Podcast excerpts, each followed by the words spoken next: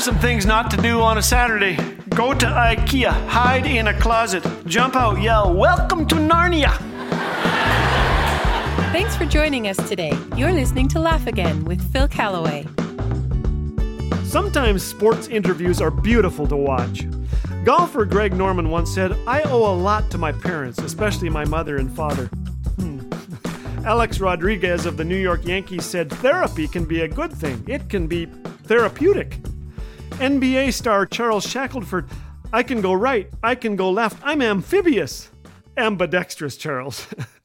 After a pitcher hit baseball player Tito Fuentes, Tito said, They shouldn't throw at me. I'm the father of five or six kids. Jason Kidd, head coach of the Milwaukee Bucks, said, We're going to turn this team around 360 degrees. I'm glad he's not a pilot.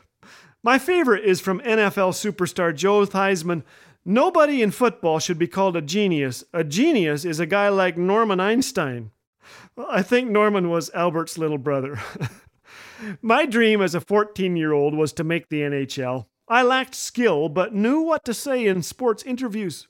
The media would thrust microphones at me before the big game. They would turn on the lights. I would say, You know, our backs are against the wall. It's crunch time. It's do or die. There's no tomorrow. We're going to bring our A game, stick to the game plan, take it to the next level, peak at the right time, stay within ourselves, step up our intensity, step up to the plate, make something happen, show some athleticism out there, leave it all on the ice.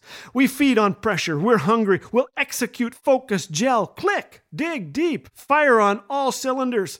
It's going to go down to the wire, a real nail biter, a barn burner, a seesaw battle. It's anybody's game. Nobody expected us to be here. Nobody gave us half a chance. We have nothing to lose. They're good. They're not going to roll over, but they put their uniforms on one leg at a time, too. We'll fight tooth and nail, give 110%, put some points up, show some poise, because anything can happen. We'll take their fans out of the game and put our fans in it. The place will be bedlam, pandemonium will break out, and when we win, we will have left nothing on the field because let me tell you, there is no glory in defeat. There is no quit in team. There is no I in team either. There may be a me in team, but there's no I. After the game, when the lights have dimmed, the media will see me sitting there, head down, and I shall say, Someone had to lose that game. Give them credit. They scratched and clawed. They had chemistry. They wanted it more than we did. Then I will break down in tears and say, I'm here to announce my retirement. The media will gasp. But you're only 14. You can't retire. And I will say, Why, yes, I can. It was never about the money. I can't wait to spend more time with my family. Cliches. Here are three cliches I think Christians should stop using. Are you ready? Cliche number one bless your heart. This usually means your elevator does not reach the top floor, but still, I will love you. I am a Christian. I have to. Unless I have heart trouble, then you go ahead and say, bless your heart. Cliche number two I'll pray for you.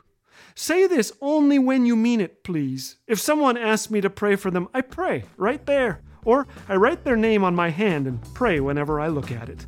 Cliche number three God is good all the time. It's true, of course, but please don't say it when someone is facing hardship. An ear that listens and an arm around the shoulder are never cliche, they're priceless at such times.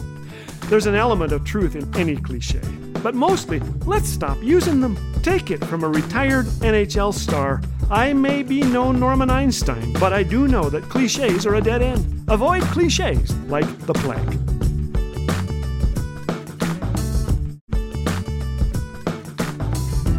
Dad jokes, encouragement, biblical truth?